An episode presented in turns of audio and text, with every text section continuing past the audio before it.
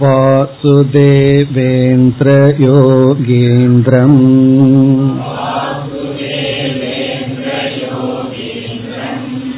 नत्वा ज्ञानप्रदं गुरुम्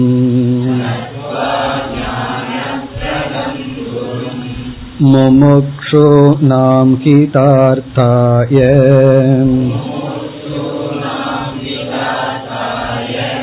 तत्त्वबोधोऽभिधीयते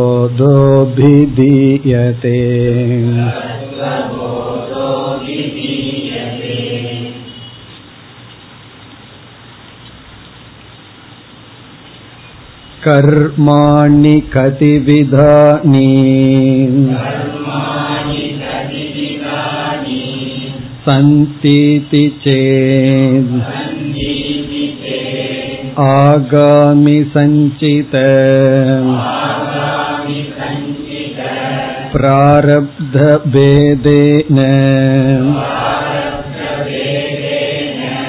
त्रिविधानि सन्ति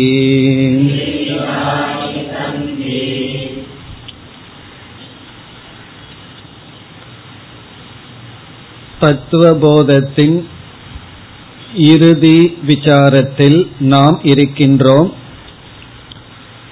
தத்துவமசி என்ற மகா வாக்கியத்தை நாம் புரிந்து கொண்டால் நான் பிரம்மன் அகம் பிரம்ம அஸ்மி என்று புரிந்து கொண்டால் நமக்கு எப்படிப்பட்ட பலன் கிடைக்கும் என்கின்ற விசாரத்தில் இருக்கின்றோம்.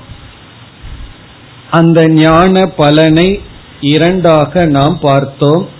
ஒன்று ஜீவன் முக்தி இரண்டாவது விதேக முக்தி. ஜீவன் முக்தி என்பது உயிரோடு இருக்கும் பொழுதே மனதில் அடைகின்ற நிறைவு என்று பார்த்தோம். விதேக முக்தி என்பது இறந்ததற்கு பிறகு மீண்டும் ஜீவன் சரீரம் எடுப்பதில்லை. அதாவது கர்ம நாசக விதேக முக்தி என்றும் சோக நாசம் ஜீவன் முக்தி என்றும் பார்த்தோம். அப்படி இங்கு ஞானத்துக்கு பிறகு சரீரத்தை விட்டதற்கு பிறகு எல்லா கர்மங்களும் நாசம் அடைகின்றது என்று கூறினார். பிறகு கர்மங்கள் எவ்வளவு விதம் என்ற கேள்வி வந்தது. மூன்று விதங்கள் என்று சொல்லப்பட்டது. அந்த இடத்தில்தான் நாம் சென்ற வகுப்பில் கர்ம தத்துவ விசாரத்தை ஆரம்பித்தோம். ஒரு இரு படிகளை நாம் சென்ற வகுப்பில் பார்த்திருக்கின்றோம். தொடர்ச்சிக்காக முதலிலிருந்து இப்பொழுது பார்ப்போம். அதற்கு பிறகு இந்த நூலுக்குள் செல்லலாம். இப்ப நம்ம வந்து கர்மா தியரி கர்ம தத்துவத்தை பார்க்கின்றோம். முதல் மூன்று படிகள் பார்த்துள்ளோம். அதை ஞாபகப்படுத்திக் கொண்டு தொடர வேண்டும். முதல் படியாக நாம் பார்த்தது நம்மிடமிருந்து உருவாகின்ற ஒவ்வொரு கர்மத்துக்கும் பலன் இருக்கும். நம்மிடமிருந்து ஒரு செயல் உருவானால் அந்த செயல் ஏதோ ஒரு விளைவை கொடுக்கும். இத முதல் நியதியாக பார்த்தோம். அதாவது நம்ம நடந்தோம் அப்படின்னா ஒரு இடத்துக்கு போவோம். ஏதாவது ஒரு செயல் செய்தால் அந்த செயலுக்கென்று ஒரு விளைவு இருக்கும். இரண்டாவதாக நாம் பார்த்தது செயலினுடைய விளைவை நாம் இரண்டாக பிரிக்கின்றோம். ஒன்று திருஷ்ட பலம் இனி ஒன்று அதிருஷ்ட பலம் முதல்ல நம்ம பார்த்த கருத்து நம்ம உடலிலிருந்தும் வாக்கிலிருந்தும் மனதிலிருந்தும் வருகின்ற செயலுக்கு கண்டிப்பாக விளைவு இருக்கும். அந்த விளைவு இரண்டாக பிரிக்கப்படுகின்றது. திருஷ்ட பலன் அதிர்ஷ்ட பலன். திருஷ்ட பலன் என்பது கண்ணுக்கு முன் தெரிகின்ற பிரயோஜனம்.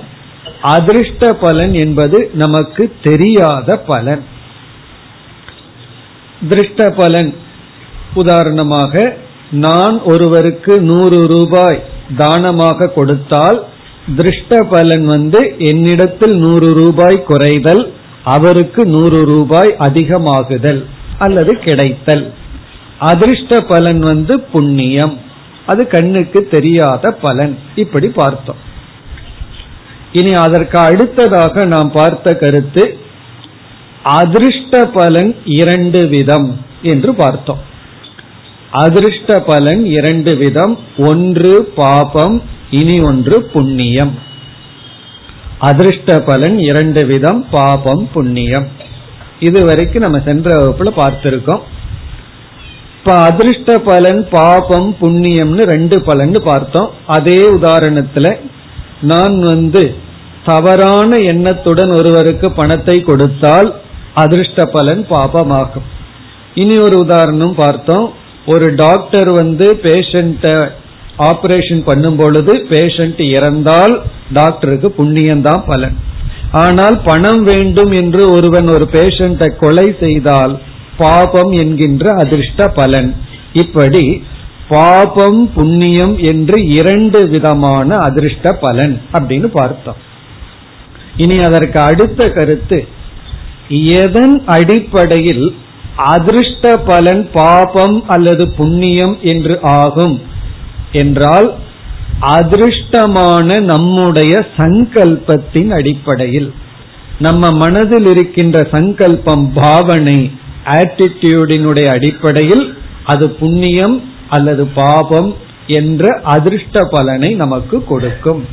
நம்முடைய உள்நோக்கு நன்றாக இருந்து திருஷ்ட பலன்ல வந்து ஒரு லாஸ் இழப்பு இருந்தாலும் அது நமக்கு புண்ணியம்தான். உள்நோக்கு வந்து தவறாக இருந்து வெளி சூழ்நிலை எப்படி வந்தாலும் அது நமக்கு பாபத்தை கொடுக்கும். ஆகவே பாபம் புண்ணியம் என்கின்ற இந்த அதிருஷ்ட பலன் நம்முடைய பாவனையிலிருந்து வருகின்றது. இனி அதற்கு அடுத்த கருத்துக்கு நாம் செல்ல வேண்டும். அதாவது பாபம் புண்ணியம் என்கின்ற அதிர்ஷ்ட பலனானது எப்படி வெளிப்பட்டு அது தீரும் என்பது அடுத்த கேள்வி. இப்ப நம் நமக்கு பாபம் புண்ணியம் என்கின்ற கண்ணுக்கு தெரியாத பலன் இருக்கு. இது எப்படி உருவாகியது என்றால் நம்முடைய கர்மத்திலிருந்து செயலிலிருந்து உருவான அதிர்ஷ்ட பலன்.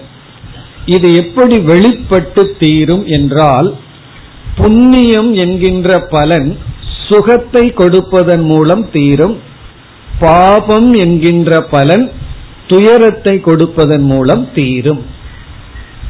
இப்ப அதிர்ஷ்ட பலனான புண்ணியம் சுகம் என்கின்ற பலனை அனுபவத்தை கொடுத்து அது தீரும். பாபம் என்ற அதிர்ஷ்ட பலன் துயரம் துக்கம் என்கின்ற அனுபவத்தை கொடுத்து அது தீரும். இப்ப இதிலிருந்து நமக்கு என்ன தெரிகின்றது? பாபம் புண்ணியம் என்கின்ற அதிர்ஷ்ட பலன் நமக்கு இன்பம் துன்பம் என்கின்ற பலனை கொடுத்து அது தீரும். அப்படிப்பட்ட அனுபவத்தை கொடுப்பதன் மூலமாக அது தீரும். இனி அதற்கு அடுத்த கருத்து. இப்பொழுது பாபம் என்று ஒன்று நமக்கு துயரத்தை கொடுத்து தீருகிறது. புண்ணியம் என்ற ஒன்று நமக்கு இன்பத்தை கொடுத்து தீருகின்றது. இதிலிருந்து என்ன தெரிகிறது என்றால் நமக்கு கிடைக்கின்ற இன்ப துன்பங்கள் நம்முடைய பாப புண்ணியத்தினுடைய விளைவாக வருகின்றது. நமக்கு கிடைக்கின்ற இன்ப துன்பங்கள் எல்லாம் நம்முடைய பாப புண்ணியத்தின் அடிப்படையில் வருகின்றது. இப்பொழுது ஒரு மனிதனிடத்தில் எவ்வளவோ பாபங்கள் இருக்கின்றது. எவ்வளவோ புண்ணியங்கள் இருக்கின்றது நம்ம என்ன செய்துள்ளோம்? கர்மம் செய்து செய்து அதிர்ஷ்ட பலனை சேர்த்து வைத்துக் கொண்டுள்ளோம். பாபம் புண்ணியம் இவைகளையெல்லாம் சேர்த்து வைத்துள்ளோம். கேள்வி என்னவென்றால் எந்த பாவம் எப்பொழுது வெளிப்பட்டு நமக்கு துக்கத்தை கொடுக்கும்? எந்த புண்ணியம் எப்பொழுது வெளிப்பட்டு சுகத்தை கொடுக்கும்? அதாவது நம்மிடத்தில் இருக்கின்ற பாப புண்ணியம் இன்ப துன்பத்தை கொடுக்கும்னு சொல்றோம். அடுத்த கேள்வி எந்த பாவம் எந்த புண்ணியம் எப்பொழுது வெளிப்பட்டு நமக்கு இன்பம் துன்பம் என்ற அனுபவத்தை கொடுக்கும் என்ற கேள்வி வருகிறது. இப்ப அதற்கு தான் இப்பொழுது நாம் பதில் பார்க்க போகின்றோம். இப்ப இந்த இடத்துல நம்ம புரிந்து கொள்ள வேண்டிய கருத்து இப்ப மனிதன் என்கின்ற உயிரினமாக இருக்கின்ற நமக்கு ஏற்கனவே பல ஜென்மங்களில் பாப புண்ணியங்களை எல்லாம் விதவிதமா சேர்த்து வைத்துள்ளோம். நாம விதவிதமான பாபங்கள் செய்துள்ளோம். விதவிதமான புண்ணியங்கள் செய்துள்ளோம். அவைகளெல்லாம் நம்முடைய அந்த கரணத்தில் அல்லது காரண சரீரத்தில் பதிவாக இருக்கின்றது. நம்முடைய கணக்குல ஏற்கனவே இருக்கு. நம்ம என்ன புரிஞ்சுக்கலாம்? ஒரு ஜீவனிடம் பாப புண்ணியங்கள் இருக்கின்றன அப்படின்னு புரிந்து கொள்வோம். இந்த பாப புண்ணியங்கள் வந்து ஒரு ஜீவனுக்கு இருக்கு. இந்த பாப புண்ணியத்தை நம்ம எங்கு எந்த ஜென்மத்தில் சம்பாதிக்க முடியும்னா மனித ஜென்மத்துல தான் சம்பாதிக்க முடியும். ஏன்னா மனித ஜென்மத்துல தான் நமக்கு வந்து ஒரு கர்மத்தை செய்ய தேர்ந்தெடுக்கும் வாய்ப்பு இருக்கின்றது. சாய்ஸ் நமக்கு இருக்கு. அதனால மனித ஜென்மத்துலதான் நம்ம பாப புண்ணியத்தை எல்லாம் சேர்த்து வைத்துள்ளோம். இப்பொழுது நம்ம இறந்துடுறோம் வச்சுக்குவோமே. இறந்ததற்கு பிறகு அடுத்த ஜென்மம் எதன் அடிப்படையில் எடுக்கின்றோம் என்றால் நம்மிடம் எத்தனையோ பாபங்கள் எத்தனையோ புண்ணியங்கள் இருக்கின்றது. அதில் ஒரு குறிப்பிட்ட புண்ணியங்கள் ஒரு குறிப்பிட்ட பாபங்கள் சேர்ந்து அடுத்த ஜென்மத்தை நிர்ணயம் செய்கின்றது. அப்படி சேர்ந்த சேர்க்கையில் புண்ணியம் மிக மிக அதிகமாக இருந்தால் தேவ சரீரம் முதலிய சரீரங்களும் உலகங்களும் கிடைக்கின்றது. ஏன்னா அதிக சுகம். அந்த சேர்க்கையில் பாபம் அதிகமாக இருந்தால் மிருகம் மரம் செடி முதலிய சரீரங்கள் கிடைக்கின்ற ஏன்னா அதற்கு இந்திரியங்களும் குறைவு சுகங்களும் குறைவு. இந்திரியம் அதிகமாக அதிகமாக சுகமும் அதிகமாகும். இந்திரியங்கள் குறைய குறைய சுகமும் குறையும். அதே போல துக்கமும் குறையும். இப்ப கண்ணு இருந்தா அதற்கு தகுந்த சுகம் இல்லைன்னா அதற்கு தகுந்த துக்கம் அல்லது சுகம். அதனால வர்ற துக்கமும் கிடையாது. இப்படி பாபம் அதிகமாக இருந்தால் கீழான ஜென்மங்கள்னு சொல்றோம். ஓரளவு பாப புண்ணியம் சமமாக அந்த கர்மங்கள் வெளிப்பட்டால் மீண்டும் மனித சரீரம் அந்த ஜீவனுக்கு கிடைக்கிறது. அப்போ ஒரு ஜீவனுக்கு மனித சரீரம் எந்த நிலையில் கிடைக்கும் என்றால் ஒரு ஜீவனிடம் ஏற்கனவே இருந்த பாப புண்ணியங்களில் ஒரு பகுதி வெளிப்படுகிறது. அந்த வெளிப்பட்ட பகுதி ஓரளவு சமமாக இருந்தால் மனித ஜென்மம் கிடைக்கின்றது. ஓரளவுன்னு சொல்றோம். ஏன்னா மனித ஜென்மத்திலேயே ஒருவர் அதிக துக்கப்பட்டு இருக்கிறத பார்க்கிறோம். ஒருவர் அதிகமாக சுகமாக இருக்கிறதையும் பார்க்கிறோம். அதனாலதான் ஓரளவு பிப்டி பிப்டி பர்சன்ட் இருந்தால் மனித ஜென்மம் கிடைக்கின்றது. இப்போ ஒரு ஜீவனுக்கு ஏற்கனவே பாப புண்ணியம்ங்கிறது சேர்க்கையா இருக்கு. இறந்ததற்கு பிறகு சரிசமமான பாப புண்ணியங்கள் வெளிப்பட்டு மீதி பாப புண்ணியம் எல்லாம் அப்படியே இருக்கும். அது வெளிப்பட்டு மனித சரீரம் அவர்களுக்கு கிடைத்துள்ளது. எப்படிப்பட்ட பாப புண்ணியம் வெளிப்பட்டதோ அதற்கு தகுந்த உடல் அதற்கு தகுந்த பெற்றோர்கள் அதற்கு தகுந்த சூழ்நிலை அவனுக்கு கிடைக்கிறது. பிறகு அவன் என்ன செய்கின்றான்? கிடைத்த மனித ஜென்மத்தை வைத்துக்கொண்டு அந்த ஜீவன் மீண்டும் செயலில் ஈடுபடுகின்றான். மீண்டும் அந்த ஜென்மத்தில் பாப புண்ணியத்தை சேர்த்து கொள்கின்றான். இப்ப முதல் விதமான கர்மத்தை நம்ம அறிமுகப்படுத்துறோம். ஏற்கனவே ஜீவனிடம் இருக்கின்ற எண்ணிக்கைக்கு அடங்காத பாப புண்ணியத்தினுடைய சேர்க்கை அதை சஞ்சிதம் கர்ம என்று சாஸ்திரம் அழைக்கின்றது. சஞ்சிதம் கர்ம சஞ்சிதம் அப்படின்னா சேர்க்கப்பட்டது என்று பொருள். சம்யக்சிதம் ஆர்ஜிதம். நன்கு சேர்க்கப்பட்டது அல்லது உருவாக்கப்பட்டது. சஞ்சித கர்ம என்றால் ஒவ்வொரு ஜீவராசிகளிடத்திலும் இருக்கின்ற கர்ம அதாவது பாப புண்ணியத்தினுடைய குவியல். அது எவ்வளவு இருக்கு அப்படின்னு சொன்னா சாஸ்திரம் வந்து அதையெல்லாம் நம்ம எண்ணிக்கொண்டு இருக்க முடியாது. எண்ணிக்கைக்கு அடங்காது. எண்ணிக்கைக்கு அடங்காதுன்னா இன்பினிட் அர்த்தம் அல்ல அதையெல்லாம் நம்மால கணக்கிட முடியாது. அதாவது பாபம் புண்ணியம் என்கின்ற கர்ம பலன் அந்தந்த ஜீவனிடம் ஏற்கனவே இருப்பதுதான் சஞ்சிதம் கர்ம. அந்த சஞ்சிதம் கர்மத்திலிருந்து ஒரு குறிப்பிட்ட குறைவான கர்மம் வெளிப்படுகிறது. அந்த வெளிப்பட்ட கர்மம் தான் நமக்கு இந்த மனித ஜென்மத்தை கொடுத்துள்ளது. அந்த வெளிப்பட்ட கர்மம் இருக்கின்றதே அதற்கு சாஸ்திரத்துல பிராரப்த கர்ம என்று பெயர்.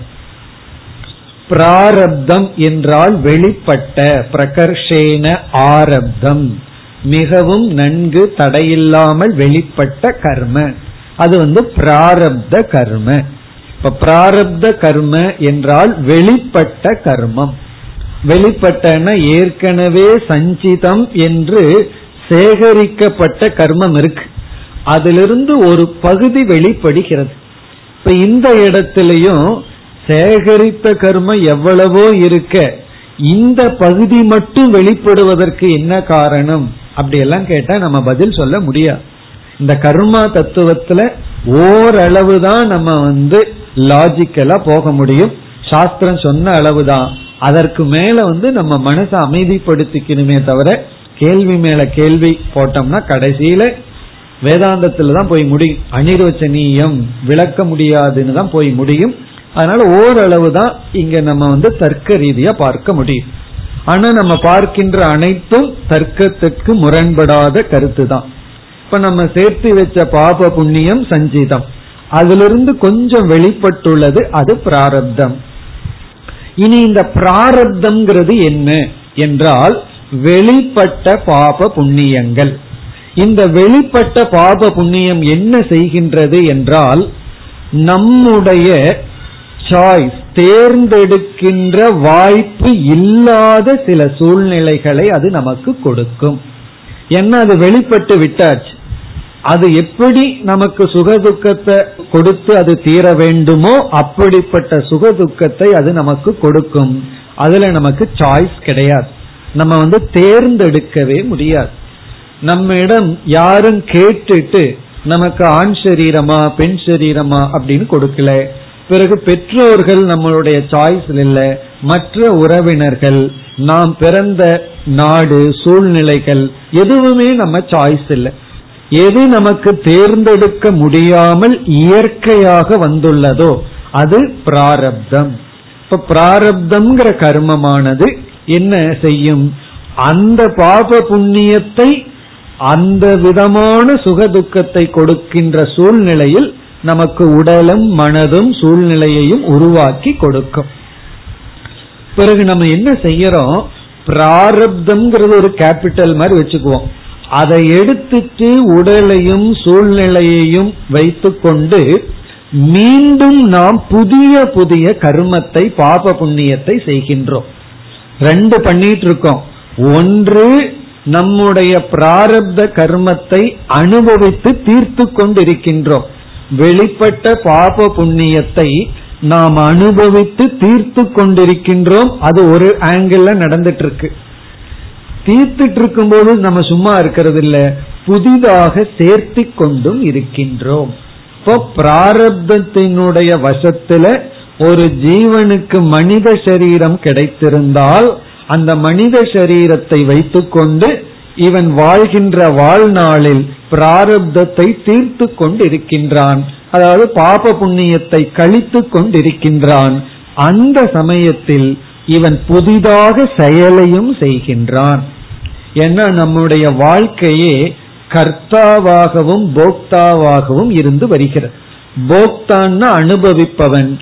கர்த்தா அப்படின்னா செயல் செய்பவன். இப்ப செயல் செய்பவனாகவும் செயலை அனுபவிப்பவனாகவும் நாம் வாழ்ந்து வருகின்றோம். அப்ப என்ன நடக்கிறது என்றால் நாம பிராரப்தம்ங்கிற ஒரு செட் ஆஃப் கர்மத்தை எடுத்துட்டு இந்த உடலும் கிடைச்சது சூழ்நிலையும் கிடைச்சது. பிறகு அதை அனுபவிக்க அனுபவிக்க புதிய பாப புண்ணியங்களை நாம் சேர்த்தி கொள்கின்றோம். இந்த பிறவியில இப்பொழுது நாம் சேர்த்தி கொள்கின்றோம். இந்த புதியதான பாப புண்ணியம் இருக்கல்லவா? இந்த பிறவியில் சேர்த்து கொள்கின்ற பாப புண்ணியம் இருக்கின்றதல்லவா? அந்த கர்மத்துக்கு ஆகாமி கர்ம என்று பெயர். நம்ம மூணே கர்மத்தை மனதில் வைத்துக் கொண்டால் போதும். சஞ்சித கர்ம பிராரப்த கர்ம மூன்றாவது ஆகாமி கர்ம. ஆகாமி கர்ம என்றால் இந்த பிறவியில் நாம் சேர்க்கின்ற புதிய பாப புண்ணியங்கள். இந்த ஜென்மத்துல பிராரப்தத்தை நாம் அனுபவித்துக் கொண்டிருக்கும் பொழுதே நாம் சேர்க்கின்ற புதிய பாப புண்ணியங்களுக்கு ஆகாமி கர்ம. பிறகு இந்த ஆகாமி கர்ம என்ன ஆகிறது என்றால் இந்த பிராரப்தம் முடிந்தவுடன் பிராரப்தம் கர்ம முடிந்தவுடன் மரணம் என்ற ஒன்று இந்த ஜீவனுக்கு மனுஷனுக்கு ஏற்படுகிறது. இந்த மரணம் வந்தவுடன் ஆகாமி கர்ம என்பது அதாவது இந்த பிறவியில சேர்த்து வைத்த கர்மமானது அப்படியே சஞ்சிதத்துடன் கலந்து விடுகின்றது. இந்த சஞ்சித கர்மத்தோட கலந்து விடுகிறது. அப்போ ஒரு ஜீவன் இறந்தவுடன் ஒரே ஒரு கர்மம் தான் அவனுக்கு இருக்கு சஞ்சித கர்மம் தான் ஏன்னா பிராரப்தமும் முடிஞ்சாச்சு ஆகாமியும் சஞ்சீதத்துல போய் கலந்தாச்சு இருக்கிறது சஞ்சித கர்மம் மட்டும்தான். அப்ப மறுபடியும் என்ன ஆகுது? ஒரு ஜீவனுக்கு சஞ்சித கர்மம் இருக்கு. அதிலிருந்து ஏதோ ஒரு கர்ம வினை பாப புண்ணியம் வெளிப்படுகிறது. அந்த பாப புண்ணியத்தை அனுபவிச்சு தீக்கிறதுக்கு மிருக சரீரம் தேவைப்பட்டதுன்னா உடனே மிருக சரீரம் அந்த ஜீவன் எடுக்கின்றான். அப்பொழுது எந்த கர்மம் வெளிப்பட்டு மிருக சரீரத்தை கொடுத்ததோ அந்த வெளிப்பட்ட கர்மத்துக்கு பிராரப்தம்னு பேர். இருக்கிறது ஒரே ஒரு கர்ம அதிர்ஷ்ட பலன் தான் பாப புண்ணியம் தான். அது ஒரு குவியலாக இருக்கும் பொழுது சஞ்சிதம்னு பேரு. அதிலிருந்து வெளிப்பட்டதுன்னா அதே பாப புண்ணியத்திற்கு பிராரப்தம்னு பேரு. பிறகு மனித சரீரமாக இருந்து அந்த ஜென்மத்துல புதிதாக சம்பாதிக்கின்ற கர்மத்திற்கு ஆகாமின்னு பேர். ஆனா எல்லாம் ஒன்றுதான் பாப புண்ணியம் என்கின்ற அதிர்ஷ்ட பலன். இப்ப வந்து பிராரப்தத்திலிருந்து மிருக சரீரம் கிடைக்குது. அந்த ஜீவன் மிருக சரீரத்திலிருந்து அனுபவித்துக் கொண்டு இறந்து விடுகின்றான். பிறகு அடுத்த இது என்னாகும்? ஆகாமி கிடையாது. மீண்டும் சஞ்சீதத்திலிருந்து எந்த கர்மம் வெளிப்படுகிறதோ அதன் அடிப்படையில் ஜென்மம். எவ்வளவு நாள்னா பிராரப்தத்தினுடைய அடிப்படையில். ஆகவேதான் மரணம்ங்கிறத நாம குழந்தையிலிருந்து நூத்தி இருபது வயசு வரைக்கும் பார்த்துட்டு இருக்கோம் காரணம் என்ன என்றால் ஒரு ஜீவனுக்கு வெளிப்படுகின்ற பிராரப்தம் வந்து நம்முடைய மரணத்தை நிர்ணயம் செய்கின்ற. இவ்வளவு காலம் என்ற அளவில் பாப புண்ணியம் வெளிப்பட்டு மரணம் என்பதை சம்பவிக்கின்ற. இப்ப இதுலயும் சிலதெல்லாம் இருக்கு. ஒரு ஒரு ஜீவனுக்கு அறுபது வருடம் இருக்க வேண்டும் என்கின்ற பிராரப்தம் இருந்து அல்லது கொலை அல்லது விபத்து இதனால அவன் முப்பதாவது வருடத்திலேயே இறந்துட்டான்னா அந்த முப்பது வருடங்கள் அடுத்த கர்மம் வெளிப்படுகின்ற வரை அவன் பிரேதமாகவே அல்லது வேறு விதத்தில் அலைந்து கொண்டிருக்கின்றான். இப்படியெல்லாம் கூட கருத்து இருக்கு. அதனாலதான் பிராரப்தத்தை இரண்டா பிரித்து விடுகிறார்கள். பல பிராரப்தம் பலகீன பிராரப்தம். சில பிராரப்தம் வந்து பலகீனமா இருக்கும் சற்று மாற்ற முடியும் மாற்றத்துக்கு உட்பட்டது. சில பிராரப்தம் எல்லாம் மாற்றவே முடியாது. ஆனா நமக்கு தெரியாது எந்த பிராரப்தத்தை மாற்ற முடியும் எந்த பிராரப்தத்தை மாற்ற முடியாது என்றெல்லாம் நமக்கு தெரியாது. பிறகு நம்ம வந்து மனுஷ சரீரத்துல இப்ப இருக்கோம். இப்ப இப்ப நமக்கு என்ன ஆயிருக்கு அப்படின்னா நம்ம இடத்துல ஏற்கனவே பாப புண்ணியம்னு சஞ்சித கர்மம் சேர்ந்து இருக்கின்றது. அந்த சஞ்சித கர்மத்திலிருந்து பிராரப்தம் என்கின்ற பாப புண்ணியம் வெளிப்பட்டு நம்ம இப்ப வாழ்ந்துட்டு இருக்கோம். இந்த பிராரப்தமான பாப புண்ணியம் எந்த அளவுக்கு நம்ம வாழ்க்கையில அது செயல்படும் அதனுடைய ரோல் என்ன பங்கு என்ன அப்படின்னு சொன்னா இந்த உடலை கொடுத்தது பிராரப்தம். பிறகு எவ்வளவு காலம் இந்த உடல்ல வாழ போறதுங்கிறது பிராரப்த கர்மம். அதற்கு பிறகு நம்முடைய சக்திக்கு அப்பாற்பட்டு தேர்ந்தெடுக்க வாய்ப்பில்லாத சில சூழ்நிலைகளை கொடுப்பது பிராரப்தம். அங்கெல்லாம் நமக்கு சாய்ஸே கிடையாது. நம்ம என்னதான் முயற்சி செய்தாலும் அந்த பிராரப்தம் அப்படிப்பட்ட சூழ்நிலையை கொடுக்கும். ஆனால் அந்த சூழ்நிலையில எந்த அளவு துயரப்படுறோம் உடல் தாக்கப்படும் பொழுது எந்த அளவுக்கு மனதில் துயரப்படுறோம்ங்கிறது பிராரப்தம் நிர்ணயிக்காது. பிராரப்தம் மன சோகத்துக்கும் காரணம் அப்படின்னு சொன்னா ஜீவன் முக்தி அப்படிங்கறதே இருக்க. பிராரப்தத்தினாலதான் நமக்கு மனதில் இருக்கின்ற சம்சாரம் சோகம் என்பது உண்மையானால் அப்ப விவேக முக்தி மட்டும்தான் இருக்கும். சாஸ்திர ஜீவன் முக்தியை பற்றி பேசாது. ஆகவே என்ன நமக்கு தெரிகிறதுனா பிராரப்தம் கஷ்டமான சூழ்நிலையை கொடுக்கும். பிராரப்தம் மகிழ்ச்சியான சுகமான சூழ்நிலையை கொடுக்கும். அதை வைத்துட்டு சுகப்படுவதும் துக்கப்படுவதும் புருஷார்த்தம் நம்ம கையில் இருக்கு. குறிப்பா மனித ஜென்மத்தில் இருக்கின்ற நம்ம கையில் இருக்கு. அதனால பிராரப்தம்ங்கிறது உண்மையிலேயே வெளி சூழ்நிலையில சில சங்கடமான சூழ்நிலையை கொடுக்கும்.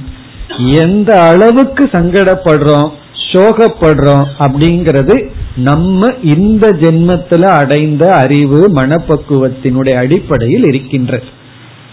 முழுமையா பிராரப்தம்னு சொல்ல முடியாது. அது மட்டுமல்லாமல் ஒரு சங்கடமான சூழ்நிலை நமக்கு வந்து நிற்கின்றது. ஒரு கஷ்டமான சூழ்நிலை. இப்போ இத பிராரப்தம் என்று எடுத்துக்கொண்டு ஏற்றுக்கொள்வதா? அல்லது இதை நம்ம முயற்சி செய்து மாற்றுவதா?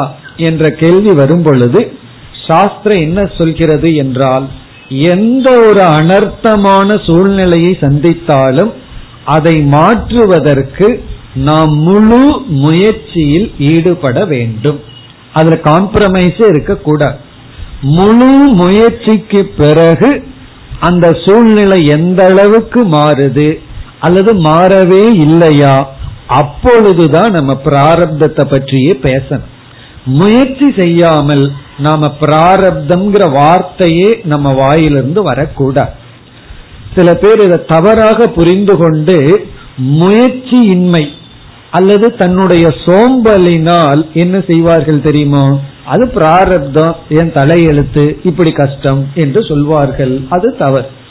எந்த ஒரு சங்கடமான வருத்தமான சூழ்நிலை வந்தாலும் முயற்சிக்கு பிறகுதான் பிராரப்தம்ங்கிற வார்த்தையே வரணுமே தவிர முயற்சிக்கு முன் அது வரக்கூடாது எல்லா முயற்சிக்கும் பிறகு அந்த வருத்தமான சூழ்நிலை மாறவில்லை என்றால் பிறகு பிராரப்தம் என்று நாம் ஏற்றுக்கொள்ள வேண்டும்.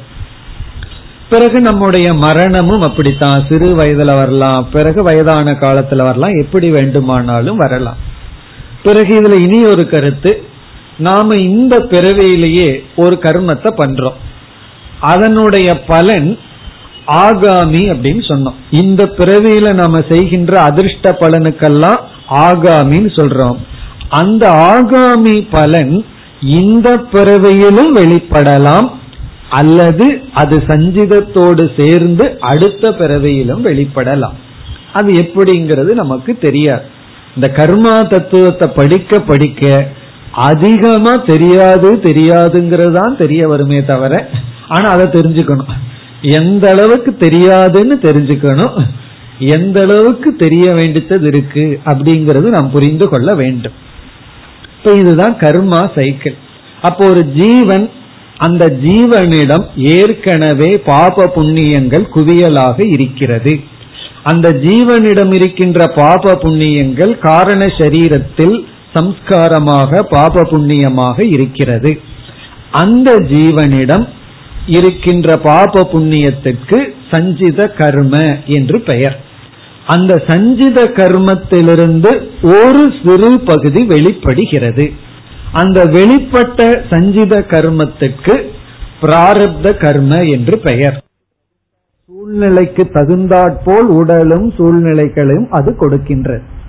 பிறகு பிராரப்தம் முடிந்தவுடன் மீண்டும் அந்த ஜீவனுடைய சஞ்சிதம் வெளிப்படுகிறது.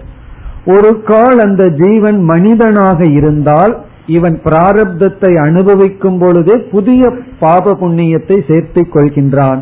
அதற்கு பேர் ஆகாமி கர்ம. இந்த ஆகாமி கர்மமானது இறந்ததற்கு பிறகு மீண்டும் சஞ்சிதத்தில் சேர்ந்து கொள்கிறது. இதுதான் கர்மா தியரி. இனி ஞானி அஜானி இவர்களுக்கெல்லாம் என்ன ஆகுது அப்படிங்கறதெல்லாம் இனிமேல் நம்ம பார்க்க போறோம். அஜானிக்கு என்ன ஆகின்றது அஜானிக்கு என்ன ஆகின்றதுன்னா இதுதான். அதாவது அவனிடம் இருக்கின்ற சஞ்சித கர்ம பிராரப்தமாக வெளிப்பட்டு பிராரப்தத்தை அனுபவித்துக் கொண்டு இருக்கின்றான். இறந்ததற்கு பிறகு மனித சரீரத்தில் இருக்கின்ற அஜானி ஏற்கனவே புதிய பாவ புண்ணியத்தை அந்த பிராரப்தத்தில் சேர்த்து வைத்திருப்பான். அந்த ஆகாமி மீண்டும் சஞ்சிதத்தில் சேர்ந்து பிறகு மீண்டும் ஏதோ ஒரு கர்மம் வெளிப்பட்டு பல ஜென்மங்கள் எடுத்து வருகின்றான் இப்படியே தொடர்கிறது. இதுல என்ன பியூட்டினா சஞ்சீதத்துல கொஞ்சம் குறைஞ்சதுன்னு சொல்லி பிராரப்தமா குறைஞ்சதுன்னு சொன்னா இவன் மனுஷ ஜென்மத்துல சேர்த்துற ஆகாமி இருக்கே அது வந்து அதிகமா சேர்த்து வச்சுக்கிறான். ஆகவே இதுல குறையறதுக்கு வாய்ப்பே இல்லை. நம்ம வந்து செயல் செய்து செய்து ஒரு ஜீவன் அனுபவித்து அனுபவித்து கர்ம பலனை எல்லாம் தீர்க்க முடியாது. இப்ப இதுதான் சாதாரண நிலை. இனி ஞானிக்கு என்னாகின்றது என்பதையெல்லாம் இந்த நூல்ல சொல்ல போறார். அப்பொழுது நம்ம பார்ப்போம். அதாவது ஞானியினுடைய பாப புண்ணியம் என்னாகுது? ஞானிக்கு சஞ்சித கர்ம என்னாகுது? ஞானியினுடைய பிராரப்தம் என்னாகுது? ஞானியினுடைய ஆகாமியினுடைய நிலை அதெல்லாம் என்ன அப்படிங்கறத பிறகு பார்ப்போம். இப்பொழுது வந்து நாம இந்த கர்ம தத்துவத்தை இவ்விதம் புரிந்து கொள்வதனால் என்ன பலன் அப்படின்னு பார்ப்போம். அதாவது கர்மா தீரிய சரியா புரிஞ்சுட்டா அதனால அட்வான்டேஜ் என்ன? ஏன் நம்ம கர்மா தீரிய இந்த மாதிரி புரிந்து கொள்ள வேண்டும்? அதைத்தான் இப்பொழுது நம்ம முதல்ல பார்க்க போறோம். காரணம் என்னவென்றால் பலர் கர்ம தத்துவத்தை தவறாக புரிந்து தவறான கருத்துக்குள் இருக்கின்றார்கள். அதனால நம்ம சரியா புரிஞ்சுட்டா என்ன அட்வான்டேஜ் அதுல முதல் பிரயோஜனம் என்னவென்றால் இந்த உலகத்துல விதவிதமான வேற்றுமைகளை நாம் பார்க்கின்றோம். மனிதர்களுக்குள்ளேயே விதவிதமான வேற்றுமைகள். ஒரு ஜீவன் ஏழையா பிறக்கிறான் ஒருத்தன் பணக்காரனா பிறக்கிறான் ஒருத்தன் பிறக்கும் பொழுதே பல நோய்களுடன் பிறக்கின்றான். நீங்க கேன்சர் இன்ஸ்டிடியூஷனுக்கு போய் பாருங்க. மூணு வயசு ரெண்டு வயசு குழந்தைகளுக்கெல்லாம் கேன்சர் இருக்கிறத நம்ம பார்க்கிறோம். பிறகு உடல் ஊனத்துடன் சிலர் பிறக்கின்றார்கள்.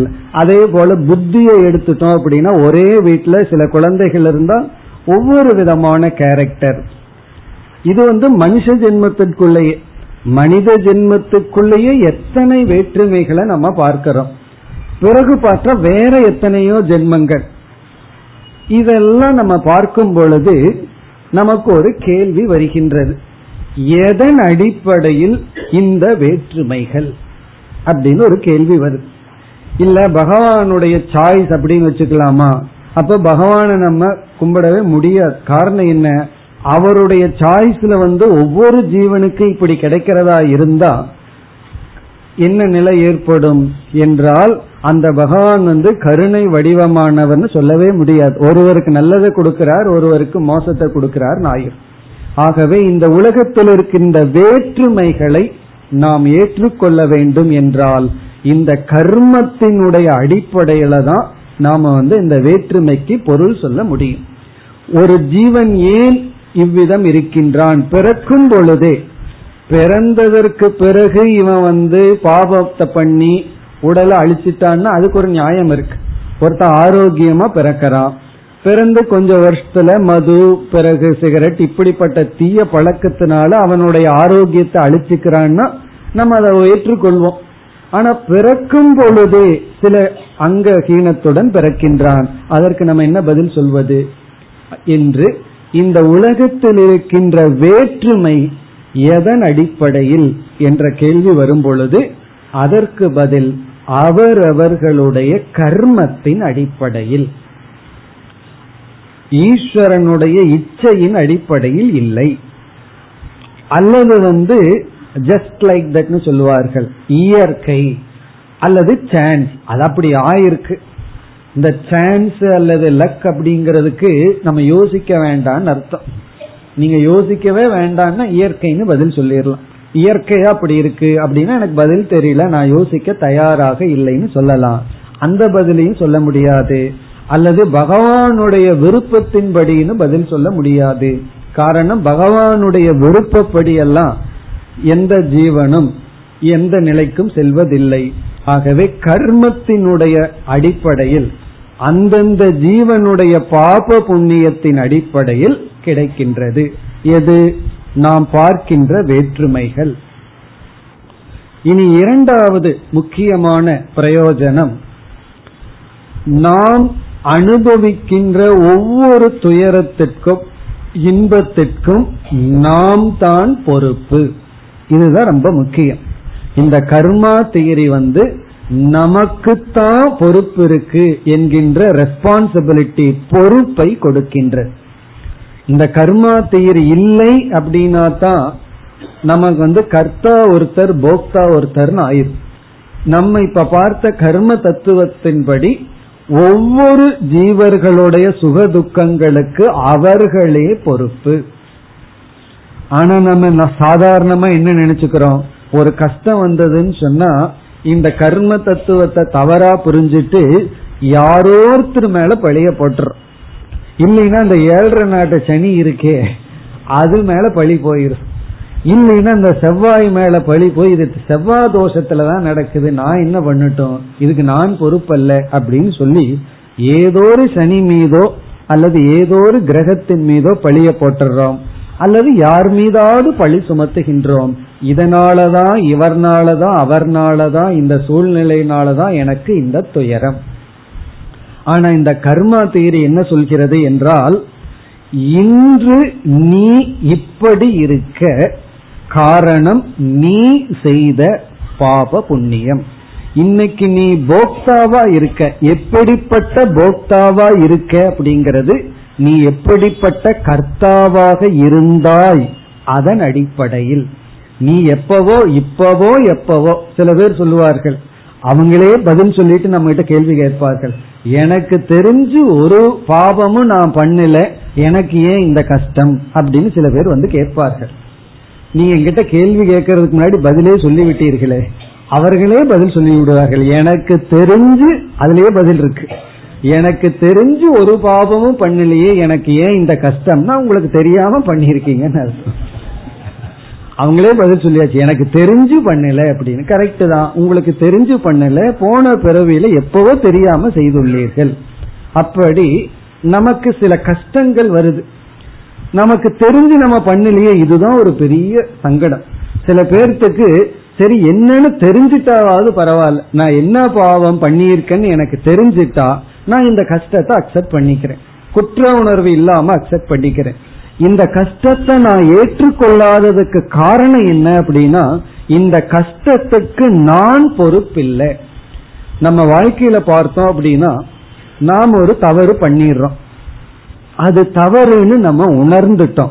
அப்பொழுது அந்த தவறுக்கான தண்டனை வரும்பொழுது நாம் அந்த தண்டனையை ஏற்றுக்கொள்வோம் மகிழ்ச்சியா அனுபவிப்போம். ஒரு ரெசிஸ்டன்ஸ் இருக்காது. காரணம் நான் செஞ்சேன் அதை நான் அனுபவிக்கிறதா முறை. பிறகு எப்பொழுது மனதுல போராட்டம் வருதுன்னா ஒரு கஷ்டம் வரும் பொழுது இந்த கஷ்டத்துக்கு நான் பொறுப்பல்ல. இந்த கஷ்டம் வர்றதுக்கு நான் என்ன தப்பு பண்ணினேன் இது தெரியாததுனாலதான் கஷ்டத்தின் மீது கஷ்டப்பட்டு இருக்கோம் ஒரு சின்ன சங்கடம் வந்ததுன்னா இந்த சங்கடத்துக்கு எனக்கு அருகதை இல்லை எனக்கு தகுதி இல்லை இது எனக்கு வந்திருக்க கூடாது. இந்த மாதிரி சங்கடம் எனக்கு வர்றதுக்கு வாய்ப்பே இல்லை. இப்படியெல்லாம் நினைத்து அந்த சங்கடத்தின் மீதே ஒரு சங்கடம் ஏன் வருது? அப்படின்னு சொன்னா நாம அந்த இடத்துல பொறுப்பு எடுத்து கொள்வதில்லை. அல்லது இந்த கர்மா தேரிய புரிஞ்சுக்கல அர்த்தம். நம்ம முயற்சிக்கு பிறகு சில சங்கடங்கள் வந்தால் அது வந்து மற்றவர்கள் பழி சுமத்துற சங்கடமா இருக்கலாம். அது எப்படியோ இருக்கலாம். அது பொய்யாங்கூட இருக்கலாம். ஆனால் சங்கடம் என்று ஒன்று நமக்கு வந்து விட்டால் மற்றவர்கள் வந்து அது பொய்யா பழி சுமத்தி இருக்காங்களோ அது எப்படியோ அந்த சங்கடத்திற்கு நான் காரணம். ஒரு கஷ்டம்னு ஒண்ணு எனக்கு வந்து விட்டா அதற்கு யாரும் காரணம் அல்ல. அந்த கஷ்டத்திற்கு நான் தான் காரணம் என்று நம்ம வாழ்க்கையில அனுபவிக்கின்ற அனைத்து சங்கடங்களுக்கும் அனைத்து சுகங்களுக்கும் நான் தான் பொறுப்பு என்கின்ற பொறுப்பை இந்த கர்ம தத்துவம் ஏற்றுக்கொள்ள செய்கிறது. இந்த பொறுப்பை ஏற்றுட்டு என்ன பிரயோஜனம்? அடுத்த கேள்வி. சரி பொறுப்பை ஏற்றாச்சு. என்றால் இந்த பொறுப்பை ஏற்றுக்கொள்வதனால ரெண்டு முக்கிய பிரயோஜனம் இருக்கு. ஒன்று வருகின்ற சங்கடங்களை எல்லாம் சங்கடப்படாமல் சந்திப்போம். இந்த ரெண்டு சங்கடம் இருக்கு. கஷ்டம்னு ஒன்னு இருக்கு. அந்த கஷ்டத்தை பார்க்கிற விதம் ஒன்னு இருக்கு. கஷ்டத்தை கஷ்டமா பார்க்காம கஷ்டத்தை ஒரு தவமாக ஒரு பிராயசித்தமாக பரிகாரமா பார்த்தோம்னா அந்த கஷ்டம் ஓரளவு தான் ஆனா அந்த கஷ்டத்தையே ரெசிஸ்ட் பண்ணும்போது வேண்டான்னு ஒதுக்கும் பொழுதுதான் கஷ்டத்தோட கஷ்டம் அதிகரிக்கின்றது. இந்த கர்ம தத்துவம் ஒரு கஷ்டத்தோட நிறுத்தி விடுகிறது. நம்ம வர்ற சங்கடங்களை எல்லாம் நாம் ஏற்றுக்கொண்டு அதில் அதற்கான சக்தியை நாம் உருவாக்கி கொண்டு அதிக கஷ்டத்தை உருவாக்குவதில்லை.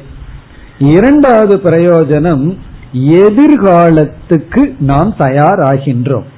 இப்ப வந்து நேற்று நான் எப்படி இருந்தனோ அதனுடைய அடிப்படையில இன்னைக்கு நான் இருக்கிறேன்னா இன்னைக்கு நான் எப்படி இருக்கிறேங்கிறதா நாளைக்கு அது நிர்ணயம் செய்யப்படும். ஆகவே என்னுடைய எதிர்காலத்துக்கு நான் தான் பொறுப்பு. வேற யாரும் பொறுப்பல்ல. குழந்தையா இருக்கும்போது பெற்றோர்கள் பொறுப்பெடுத்துக்குவாங்க. கொஞ்சம் வளர்ந்துட்டா நம்முடைய வாழ்க்கைக்கு நம்ம தான் பொறுப்பு. அத வந்து ஃபர்ஸ்ட் இந்த ஸ்டூடெண்ட் லெவல் இருக்கிறவங்க புரிய வைக்கிறேன் என்னதான் உனக்கு புத்தி இருந்ததுன்னா உங்க அப்பாவை விட உனக்கு அதிகமா புத்தி இருக்கும். ஈஸியா ஏமாத்திடலாம். ஆனா உனக்கு நீதான் பொறுப்பு. உன்னுடைய லைஃபுக்கு நீதான் ரெஸ்பான்சிபிள்னு புரிய வைக்கணும். புரிஞ்சிட்டாவே போதும். இது புரியாததுனாலதான் நாலு பேர் நமக்கு பொறுப்பு எடுத்துக்கொள்ள வேண்டியது இருக்கு. நம்ம ஏன் நாலு பேர் கண்காணிக்கிறார்கள் அப்படின்னா நமக்கே நமக்கு பொறுப்பு வராத காரணம்தான். இப்ப என்னை யாரும் கண்காணிக்க வேண்டாம். என்னுடைய வாழ்க்கைக்கு நான் தான் ரெஸ்பான்சிபிள் என்னுடைய வாழ்க்கையை நான் அழிச்சுக்கலாம் அல்லது என்னுடைய வாழ்க்கையை நன்கு வைத்துக் கொள்ளலாம். அது என்னுடைய கையில தான் இருக்கின்றது என்று நம்முடைய எதிர்காலத்தை நாம் நிர்ணயம் செய்வோம் என்கின்ற ஒரு உறுதியும் இந்த கர்ம தத்துவத்தை புரிந்து கொள்வதனாலதான் நமக்கு கிடைக்கும். அதுக்கு சாதாரண உதாரணம் என்னன்னா ஒருவருக்கு வந்து வயது இருபது இருக்கு. அவர் சாதாரணமான ஹெல்த்தோடு இருக்காருன்னு வச்சுக்குவோமே. அப்நார்மலா பிறக்கும் பொழுது எந்த விதமான டேமேஜும் அவருடைய உடல்ல கிடையாது. பிறப்புல. இப்ப அந்த இருபது வயது அல்லது இருபத்தஞ்சு வயசுல அவருடைய ஹெல்த் எதனுடைய அடிப்படையில் இருக்கும்? பிசிக்கல் ஹெல்த் அப்படின்னா அந்த இருபத்தஞ்சு வருஷமோ அல்லது இருபது வருஷமோ அவர் உட்கொண்ட உணவு அவர் செஞ்ச எக்ஸசைஸ் அதனுடைய அடிப்படையில் இருக்கும். அதே போல ஐம்பது வயது அவருக்கு ஆகும் பொழுது அந்த ஐம்பது வயதினுடைய நிலையில அவருடைய ஆரோக்கியம் எதனுடைய அடிப்படையில்னா அவர் ஏற்கனவே வாழ்ந்து வந்த உட்கொண்ட உணவு உடற்பயிற்சியினுடைய அடிப்படையில். பிறகு அவருடைய அறுபதாவது வயதுல அவர் எப்படி இருக்க போறார்னா இப்ப எப்படி வாழ போறாரோ அதனுடைய அடிப்படையில். ஆகவே இன்று நாம் எப்படி இருக்கிறோங்கிறது நேற்றையினுடைய நேற்று வாழ்ந்ததனுடைய வாழ்க்கையினுடைய ரிஃப்ளெக்ஷன் நேற்று வந்து இரவு ஒரு பதிமூணு பூரியும் ஒரு ஒரு சட்டி நிறைய மசாலா சாப்பிட்டு காலையில எந்திரிக்கிறோம்னு வச்சுக்குவோமே. எப்படி இருக்கும் வயிறு? உடனே ஒரு சொல்ல இது கர்ம வின போய் வந்து அப்படின்னு சொன்னார். உண்மைதான். எஸ்டர்டே நைட் சாப்பிட்ட கர்மத்தினுடைய வினை. அது சாப்பிடுறது ஒரு கர்மம் தானே. அது கர்ம வினை தானே. அப்படி நம்ம வந்து கர்ம வினை அப்படின்னு நம்ம சொல்றோம். கர்ம வினைன்னு சொல்றதனுடைய அர்த்தம் பல பேர் என்ன நினைக்கிறார்கள்? தலையெழுத்துன்னு சொல்லி எங்கேயோ பார்க்கிறார்கள். தலையெழுத்துன்னு சொல்லி கண்ணாடியை தான் பார்க்கணும். தலையெழுத்துனா உன்னுடைய தலையெழுத்து உன்னுடைய முக எழுத்து அப்படின்னு தான் பார்க்கணும். நம்முடைய கர்மத்தினுடைய பலனை தான் நம்ம அனுபவிக்கின்றோம். இந்த கர்மத்துல மட்டும் டிரான்ஸ்பர்ங்கிறது நடக்கவே நடக்க எதுல வேணாலும் டிரான்ஸ்பர் பண்ணலாம். ஆனா கர்மத்தை டிரான்ஸ்பர் பண்ணவே முடியாது. ஆனா சாஸ்திரத்துல சொல்றாங்களே உன்னோட ஏழு ஏழு ஜென்மத்துக்கு நல்லது கிடைக்கும். இதெல்லாம் அர்த்தவாதம் சொல்றது. அதாவது நம்ம நல்லதுல ஈடுபடணுங்கிறதுக்காக சொல்றது.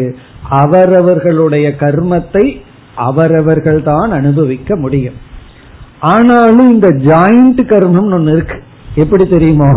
இப்படிப்பட்ட பெற்றோர் வரணும்னு இவனுக்கு கர்மம் இருக்கும் இப்படிப்பட்ட புத்திரன் கிடைக்கணும்னு பெற்றோருக்கு கர்மம் இருக்கும் அது ஜாயின் ஆகும்.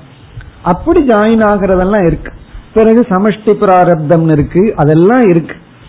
ஆனால் மொத்தத்துல என்ன கருத்துனா யார் கர்த்தாவோ அவர்கள்தான் போக்தா. இதுதான் நியதி. நான் ஒன்னு செஞ்சேன் அப்படின்னா அதற்கு காரணம் வந்து நான் தான் அதனுடைய பலனையும் நான் தான் அனுபவிக்க வேண்டும். இப்படி முழு பொறுப்பு கடந்ததற்கு நான் தான் பொறுப்பு நடக்க போறதுக்கு நான் தான் பொறுப்புன்னு சொல்லி டோட்டல் ரெஸ்பான்சிபிள் பர்சனா நம்ம மாத்துறது கர்மா தீர். ஆனா ரொம்ப பேர் வந்து கர்மா தீரிய ஜஸ்ட் ஆப்போசிட்டா புரிஞ்சு கொண்டு என்ன சொல்லுவாங்கன்னா நீ கர்மம் கர்மம்னு சொல்லி ஒரு பொறுப்பு எடுத்துக்க மாட்டேன். தலையெழுத்துன்ட்டு போற அப்படின்னு சொல்லுவார்கள் அது தவறான கருத்து. கர்ம தத்துவம் வந்து நம்மையே பொறுப்பெடுத்து கொள்ள பயன்படுகின்ற ஒரு தத்துவம். ஆன்மீகமும் எப்ப ஆரம்பிக்கின்றது என்றால் என்னைக்கு நம்முடைய வருத்தத்துக்கு சங்கடத்துக்கு நம்ம பொறுப்பெடுத்துக்கிறோமோ அப்பதான் நம்மைய கரெக்ட் பண்ணுவோம். என்னுடைய துயரத்திற்கு காரணம் ஊர்ல இருக்கிறவங்கன்னு நான் முடிவு பண்ணு வச்சுக்குவோமே. நான் என்ன பண்ணுவேன் தெரியுமோ? ஊர்ல இருக்கிறவங்கள தான் மாத்த முயற்சி பண்ணுவேன். காரணம் என்ன? அவங்க மாறிட்டு என்னுடைய துயரம் போயிருமே. அப்ப யார் மாறாமல் இருப்பார்கள்? நான் மாறாமல் இருப்பேன். என்ன மாத்திக்காம என்னுடைய குணநலங்கள் அப்படியே வைத்துக்கொண்டு மற்றவர்களை மாற்றிக்கொண்டுதான் இருப்பேன். எதுவரைனா என்னுடைய துயரத்துக்கு அவங்க காரணம்னு நான் பொறுப்பு போடுற வரை என்னைக்கு நான் தான் காரணம்னு எடுத்துக்கிறனோ அப்ப கரெக்ஷன் என்னிடத்திலிருந்து ஆரம்பிக்கும். என்னைக்கு என்ன கரெக்ட் பண்ண ஆரம்பிக்கிறனோ அன்னைக்கு தான் ஆன்மீகத்திற்குள்ள வந்திருக்கும். ஊராரையெல்லாம் கரெக்ட் பண்ண ஆரம்பிச்சிட்டு இருக்கிற வரைக்கும் நம்ம என்ன தவம் செய்தாலும் அது வந்து ஒரு பிரயோஜனமும் கிடையாது. நாம் அப்படியே இருப்போம் பிரம்மத்தை போல. பிரம்ம எப்படி மாறாம இருக்கோ அதே போல நம்ம அப்படியே இருப்போம். பிறகு வந்து ஊரை மாத்திட்டு இருப்போம். மாத்துறதாக நினைச்சிட்டு இருப்போம். அது முடியாது. யாரையும் நம்ம மாற்ற முடியாது. இந்த உலகத்துல ஒரே ஒரு ஆளை மாத்துறதுக்கு தான் நமக்கு சாய்ஸ் இருக்கு. அது யார் தெரியுமோ? நம்ம தான் நம்மைய தவிர நம்ம யாரையும் மாற்ற முடியாது. நம்மைய மாற்றவங்களுக்கு மாற்றுவதற்கு எத்தனையோ பேர் முயற்சி செய்து தோல்வி விட்டிருப்பார்கள் நாமளும் மற்றவங்களை மாற்றுவதற்கு முயற்சி செய்து தோல்வி விட்டிருப்போம் ஆகவே என்ன செய்யணும்னா நாம் நம்மை மாற்ற வேண்டும். இதெல்லாம் கர்மா செய்கிறையினுடைய பலன். இனி கர்ம தத்துவத்தினுடைய இனி ஒரு பலன். இப்ப இந்த சமுதாயத்தை நம்ம பார்க்கிறோம். இந்த சமுதாயத்திற்குள்ள நம்ம பார்த்து வாழ்ந்து கொண்டு வரும் பொழுது தர்மத்தின் மீதும் அதர்மத்தின் மீதும் நமக்கு சரியான ஜட்ஜ்மெண்ட் வரணும். சரியான நிச்சயம் வரணும். இது ரொம்ப முக்கியமான கருத்து. அதாவது இந்த உலகத்தோட நம்ம வாழ்ந்து பழகும் பொழுது தர்மத்தை பற்றியும் அதர்மத்தை பற்றியும் சரியா நம்ம புரிந்து கொள்ள வேண்டும். இப்ப எப்படி பல பேர் புரிஞ்சிருக்காங்க என்றால் உண்மை பேசினா வாழ முடியாது. அதெல்லாம் சும்மா காட்டுல இருந்தா சரி. பொய் சொல்லித்தான் வாழ முடியும். நியாயமா இருந்தா வாழ முடியாது. உண்மைக்கு இடம் கிடையாது. ஏமாற்றித்தான் வாழணும் என்று தர்மத்தின் மீது முடிவு செய்து உள்ளார்கள் காரணம் என்னன்னா இவர் எப்பாவது ரெண்டு உண்மையை பேசியிருப்பார். அந்த உண்மையினால இவருக்கு சில நஷ்டம் வந்திருக்கும். உடனே இவர் ஒரு பெரிய பிலாசபர் ஆயிட்டார். என்னன்னா உண்மை பேசினா பிழைக்க முடியாது. பொய் சொல்லித்தான் வாழ முடியும். இப்படி தர்மத்தின் மீது எத்திக்ஸ் மீது நமக்கு வந்து பற்று வர வேண்டும் என்றால் நமக்கு வந்து இந்த கர்மா தியரி மிக மிக உதவியாக இருக்கு. நம்ம எப்பொழுது தர்மத்தின் மீது பற்றை இழக்கின்றோம் என்றால் கண் முன்னாடி ஒருவன் வந்து அதர்மத்தில் ஈடுபட்டு கொண்டு இருக்கின்றான் நம்ம கண்ணு முன்னாடி ஒருத்தன் தப்பு பண்ணிட்டு இருக்கான். ஆனா அவன் வந்து அந்த தவறுக்கான தண்டனையை அப்பொழுது உடனே அனுபவிக்காமல் சுகமாக வெற்றி மேல் வெற்றியை அடைந்து கொண்டு இருக்கின்றான். இதை நம்ம சாதாரணமா பார்க்கிறோம். பலருடைய வாழ்க்கையில பார்க்கிறோம். பொய் மேல பொய் தவறுகள் மீது தவறு ஒருத்தன் பண்ணிட்டே இருக்கான். ஆனா அதனுடைய தண்டனையை உடனே நம்ம பார்க்கல. அதற்கு பதிலா என்ன ஆகுது அவனுக்கு வெற்றி கிடைக்கின்றது எல்லாமே பொருள் கிடைக்கின்றது சந்தோஷமா வேற இருக்கான். உடனே நமக்கு என்ன ஏற்படும்? ஆகவே என்ன முடிவு? நம்மளும் அவனை போல இருக்கணும். தர்மப்படி இருந்தா பிரயோஜனம் கிடையாதுன்னு அந்த எத்திக்ஸ் மீது தர்மத்தின் மீது நம்பிக்கை இழந்து விடுகிறது. அதற்கு காரணம் என்ன அப்படின்னா நம்ம இந்த எக்ஸாம்பிள பாத்துறோம் தவறு செய்துட்டு இருக்கிறவன் உடனடியாக அப்பொழுது தண்டனையை அனுபவிப்பதில்லை. இது ஒரு எக்ஸாம்பிள் பார்க்கிறோமா? இனி ஒரு இடத்துல ஒருத்தன் வந்து துயரத்தின் மீது துயரம் வேதனையின் மீது வேதனை வீட்டில் இருக்கிறவங்களுக்கு மாற்றி மாற்றி உடல்ல பாதிப்பு மரணங்கள் கத்த பார்த்துட்டு இருக்கும் ஆனா அவனுடைய அப்பொழுது இருக்கிற வாழ்க்கையை பார்த்தா அவ்வளவு தூரம் கஷ்டப்படுற அளவுக்கு ஏமாத்தி இருக்க மாட்டான் பொய் சொல்லி இருக்க மாட்டான் கஷ்டப்பட்டு இருக்க மாட்டான். ஆப்போசிட் எக்ஸாம்பிள் துயரப்பட்டு கொண்டிருக்கிறவன் பெரிய பாவத்தையும் செஞ்சதை நம்ம பார்க்கல. அவன் துயரப்படும் போதே சொல்லிட்டே துயரப்படுவான். என்ன பாவம் பண்ணேன்? என்ன பாவம் பண்ணேன்னு சொல்லிட்டே துயரப்படுவான். சந்தோஷப்பட்டு இருக்கிறவன் பாவம் பண்ணிட்டே சந்தோஷப்பட்டு இருக்கான் இப்ப இது மக்கள் பார்த்து தான் முடிவு செய்கிறார்கள். அப்படி என்றால் பாப புண்ணியம் எல்லாம் எங்க இருக்கு? பாப புண்ணியம்ங்கிறது இல்லையே. அப்ப தர்மத்தினுடைய நிலை என்ன? இப்ப தர்மம்ங்கிறது ஒண்ணு இருக்கா? ஆகவே எப்படியாவது வெற்றி அடையணும்.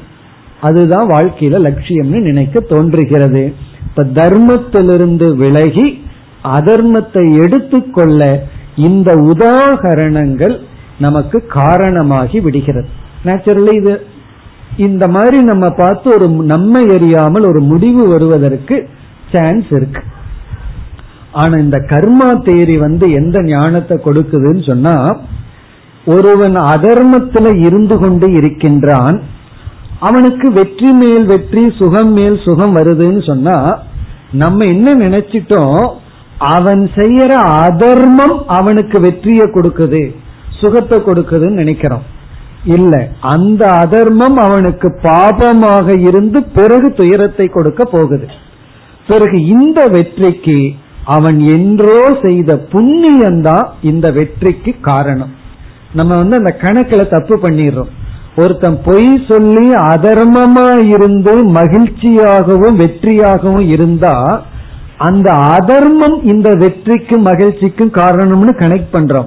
ஆனா சாஸ்திரம் சொல்லுது அவன் ஏற்கனவே சம்பாரிச்சு வச்சிருந்த புண்ணியம்தான் இந்த வெற்றிக்கும் சுகத்துக்கும் காரணம்.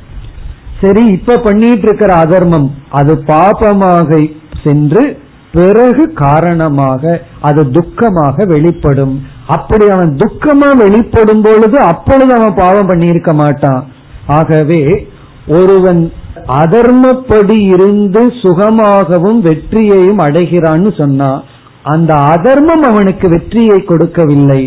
பிறகு எது வெற்றியை கொடுத்திருக்குன்னா ஏற்கனவே உள்ள புண்ணியம் அப்பொழுது வேலை செஞ்சிட்டு இருக்கு அது ஸ்டாப் ஆகட்டும் பிறகு அவனை பாருங்க எப்படி இருக்கும்னு சொல்லு.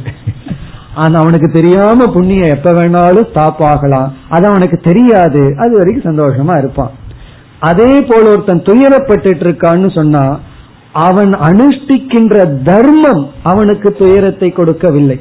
உண்மை பேசுறதுனாலயோ நேர்மையா இருக்கிறதுனாலயோ ஏமாத்தாததுனாலயோ அவனுக்கு அந்த துயரம் வரவில்லை. அந்த தர்மம் அவனுக்கு புண்ணியத்தை அது பாட்டுக்கு கொடுத்துட்டு இருக்கு வேறு எப்போ செய்த பாபமானது அவனுக்கு துயரத்தை கொடுக்கின்றது. இதை நம்ம புரிஞ்சிட்டோம் அப்படின்னா தர்மம்தான் நம்மை ரட்சிக்கும். அதர்மம் நமக்கு துயரத்தை கொடுக்கும் என்கின்ற உறுதி நமக்கு வரும். இல்லை என்றால் நம்ம ஜஸ்ட் தப்பா புரிஞ்சுக்குவோம். அதர்மம் பண்ண பண்ண சுகமும் வெற்றியும் தர்மத்துல இருக்க இருக்க தோல்வியும் துயரமும்னு நினைக்கிறோம் அது கிடையாது. நம்ம இந்த கணக்கில் தப்பு பண்ணிடுறோம். அதர்மம் அவனுக்கு வெற்றியை கொடுக்கவில்லை. ஏற்கனவே செய்த தர்மத்துல வந்த புண்ணியம் தான் அவனுக்கு வெற்றியை கொடுத்துட்டு இருக்கு அந்த புண்ணியம் எப்ப வேண்டுமானாலும் தீரும். அதுக்கப்புறம் இவன் என்ன தர்மப்படி இருந்தாலும் அந்த தர்மம் பிறகுதான் வெளிப்படும். இவனுடைய அதர்மம் தனியா இருந்து இவனுக்கு துயரத்தை கொடுக்கும். இத புரிஞ்சுட்டோம் அப்படின்னா இந்த எத்திக்ஸ் மீது அதாவது தர்மத்தின் மீது நமக்கு பற்று போகாது. இந்த போகாதுன்னா ஆப்போசிட்டா இருக்கிற பற்று. தர்மம் வந்து நமக்கு பயன் தராது என்கின்ற ஒரு எண்ணம் நமக்கு இனி வராது. இப்ப தர்மம் தான் நம்மை ரட்சிக்கும் அதர்மம் நமக்கு துயரத்தை கொடுக்கும் என்ற உறுதி நமக்கு கிடைக்கும். இதெல்லாம் கர்மா தேரிய சரியாக புரிந்து கொண்டால். நம்ம சரியா புரிந்து கொள்ளாததுனாலதான் கர்ம தத்துவத்தை தவறாக நினைத்து கொண்டு பொறுப்பில்லை. அல்லது அதர்மத்தில் இருக்கிறவனுக்கு தான் வாழ்க்கை அப்படியெல்லாம் நினைக்கிறோம். ஆனா சாஸ்திரம் மிக தெளிவா கர்ம தத்துவத்தை நமக்கு கொடுத்துள்ளது. இப்ப இதுவரைக்கும் நம்ம பார்த்தது வந்து கர்ம தத்துவத்தினுடைய நிலையும் சஞ்சிதம் ஆகாமி பிராரப்தம்னு மூணு கர்மம் எப்படி செயல்படுதுன்னு பார்த்தோம். இனிமேல் நம்ம வந்து ஞானிக்கு இந்த கர்மம் எல்லாம் என்ன ஆகுதுன்னு பார்க்க வேண்டும் நம்முடைய டாபிக் இங்க ஞானிக்கு என்ன ஆகுதுன்னு தான் இருந்தாலும் நம்ம சைடு டாபிக்க பொதுவா கர்மா தீரினா என்ன அது என்னென்ன பலன் கொடுக்கும்னு பார்த்தோம் அடுத்த வகுப்பில் நூலுக்குள் செல்வோம் ॐ पूर्णमधः पूर्णमिधं पूर्णात् पूर्णमुदच्छते पूर्णस्य पूर्णमादाय पूर्णमेवावशिष्यते ॐ शान्ति शान्ति शान्तिः